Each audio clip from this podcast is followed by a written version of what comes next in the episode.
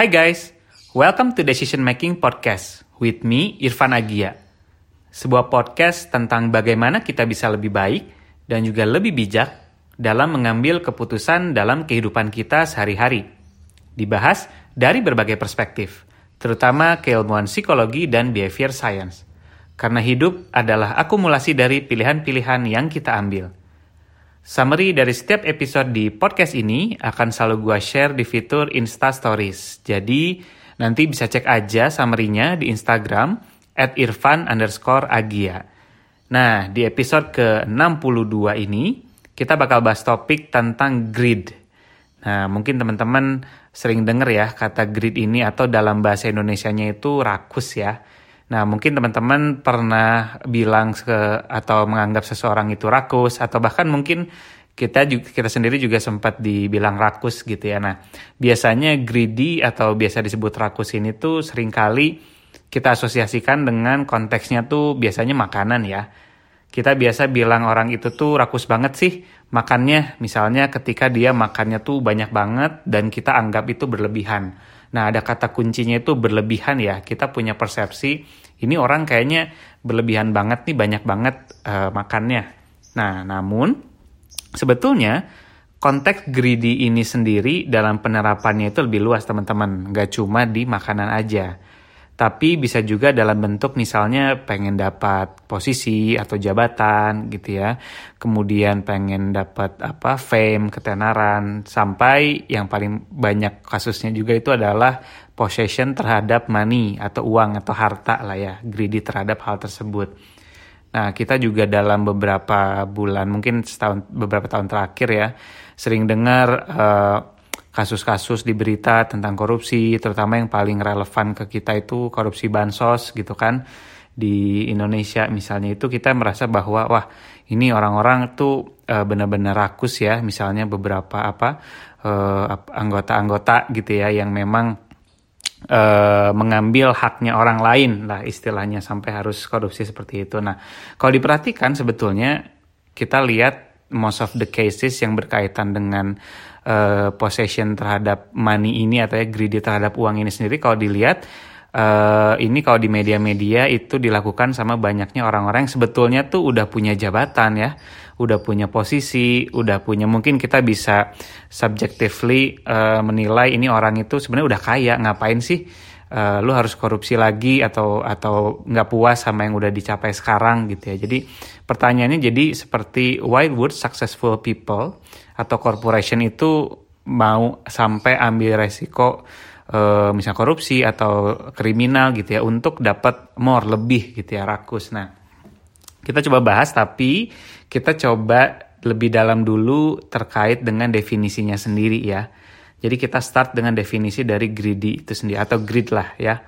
Nah, greed ini sebetulnya secara etimologi, secara uh, deskripsi kata atau kalimatnya itu adalah suatu desire ya atau keinginan yang konteksnya itu selfish, teman-teman.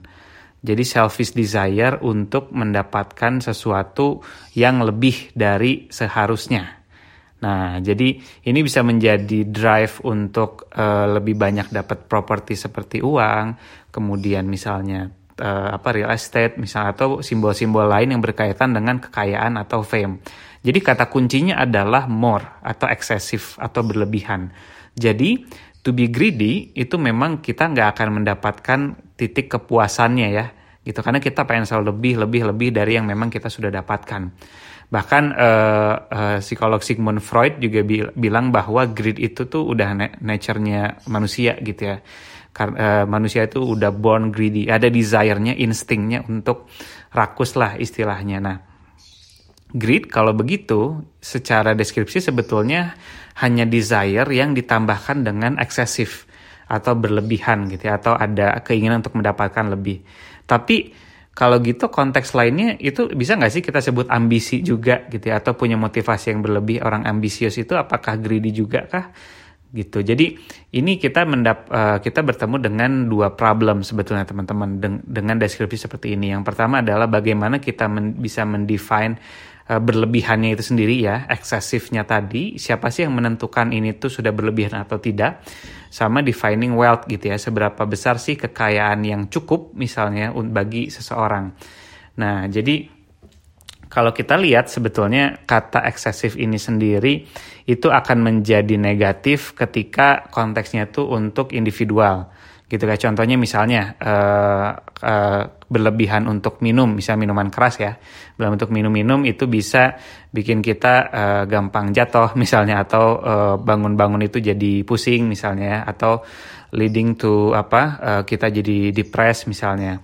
Kemudian uh, excessive eating makan yang berlebihan juga ya rakus makan itu juga bisa uh, leading to obesity misalnya. Kemudian juga kita di mobil atau motor naik uh, apa uh, jalan, jalan tol misalnya atau di jalan-jalan biasa itu kita speednya kecepatannya itu berlebihan juga meningkatkan resiko juga gitu ya untuk kita uh, tabrakan atau jatuh ya dan dan lain halnya. Jadi intinya ini ada beberapa aspek yang memang uh, mayoritas uh, komunitas ya atau masyarakat itu menganggap ini tuh akan harmful ya ketika orang itu melebihi batas dalam konteks-konteks tersebut. Tapi kalau kita lihat e, banyak juga hal yang memang hanya harmful untuk individu aja gitu ya. Nah, sekarang kita balik ke wealth tadi ya, terkait e, keinginan atau rakus ya, kita pengen misalnya kaya gitu. Gimana gimana cara gimana caranya sih orang yang punya desire tinggi, motivasi tinggi gitu ya, pengen kaya, pengen dapat lebih gitu ya, itu bisa jadi harmful terhadap individu, individu tersebut. Apakah punya desire untuk jadi apa uh, crazy rich Indonesian atau jadi milioner itu disebut greedy juga? Karena sebetulnya pada dasarnya kan setiap orang itu punya dan membutuhkan uh, batas minimum atau degree of wealth untuk survive kan.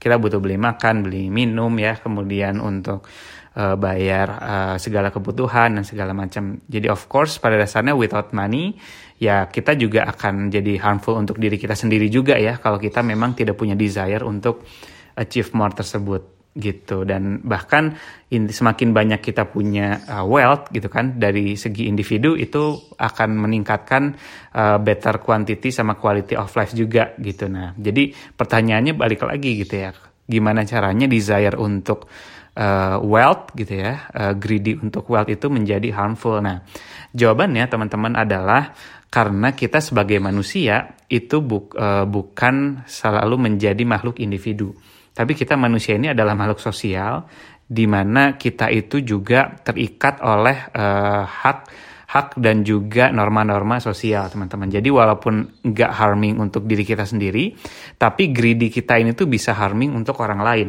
atau untuk community. Kayak contoh misalnya tadi aja gitu terkait si korupsi uh, bansos. Itu kan sebetulnya pada dasarnya kita mengambil hak orang lain gitu ya yang itu uh, kalau kita bisa makin kaya ya dengan hal seperti itu greed seperti itu. Tapi itu akan sangat harmful terhadap orang lain seperti itu. Jadi uh, inilah yang menyebabkan uh, sifat greedy ini tuh disebut sebagai sesuatu yang negatif karena itu bisa harmful kepada uh, orang lain juga gitu ya terutama komunitas dalam uh, masyarakat yang luas seperti itu. Jadi uh, that's why sebetulnya uh, Sigmund Freud kan bilang ya tadi bahwa setiap manusia itu pada dasarnya tuh punya desire untuk uh, greed gitu ya, atau rakus. Tapi memang uh, kita hidup dalam konteks komunitas di mana komunitas atau masyarakatnya menciptakan norma untuk ngereduce konflik, meminimalisir konflik antar individu atau dalam antar komunitas tersebut gitu. Jadi uh, laws kemudian juga norma sosial, hukum-hukum itu sebetulnya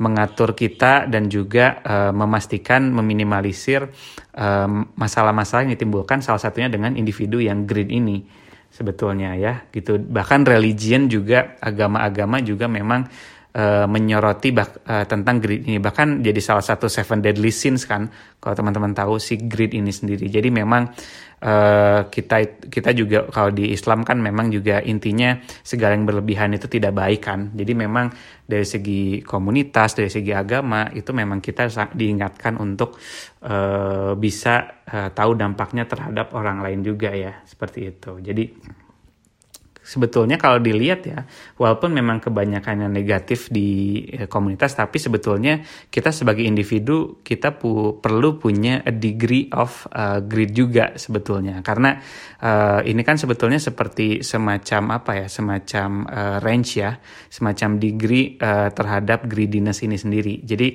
ketika kita punya ambisi, punya desire untuk achieve more, tapi dalam konteks yang masih wajar, itu bisa kita sebut sebagai seseorang yang ambisius misalnya atau motivasinya tinggi. Kenapa? Karena dari segi apa sejarah pun atau teori evolution, greed itu dibutuhkan oleh individu ya, bahkan uh, society juga untuk bisa terus berkembang ya, beradaptasi dengan uh, lingkungan dan juga uh, menjadi masyarakat yang lebih maju. Karena inovasi itu juga di, di drive sama greed juga orang-orang untuk bisa punya uh, life life apa ya life satisfaction yang lebih baik seperti itu. Jadi mungkin bisa disimpulkan greed ini semacam mix blessing ya. Jadi kayak orang yang punya level of greedy yang cukup, yang tidak harmful sampai uh, komunitas gitu ya, itu uh, akan punya ambisi yang lebih baik dibandingkan orang lainnya. Tapi ketika udah exit ya, itu bisa bikin uh, jadi negatif seperti itu. Dan uh, kalau dilihat sebetulnya ada nggak sih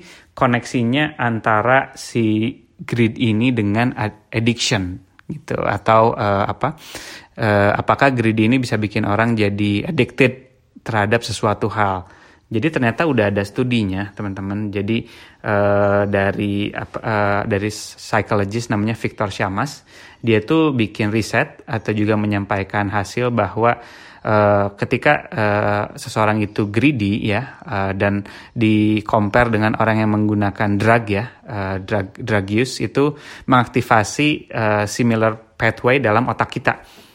Gitu. Dan juga kayak contoh misalnya gambling addiction atau adiksi terhadap uh, judi itu juga punya uh, strong connection dengan si greedy tersebut gitu. Jadi memang ada ada koneksinya juga tuh ketika ketika kita misalnya jadi greedy terhadap suatu hal ya, kemudian uh, itu ternyata juga berdampak pada otak kita. Dan sama si efeknya dan juga aktivitasnya seperti dengan si uh, adiksi ini gitu. Jadi memang uh, intinya yang bisa dikatakan adalah segala sesuatu yang berlebihan itu memang tidak baik ya teman-teman. Sehingga uh, kita pun juga perlu tahu apa efeknya nggak cuma ke komunitas tapi ke diri kita sendiri juga. Kalau kita punya greed yang berlebihan gitu. Jadi uh, ketika kita uh, berlebihan ya misalnya punya desire untuk possession memiliki suatu hal yang lebih banyak baik itu jabatan uang ataupun juga barang-barang ya itu memang kita jadi uh, sangat fixated atau fokus terhadap hal tersebut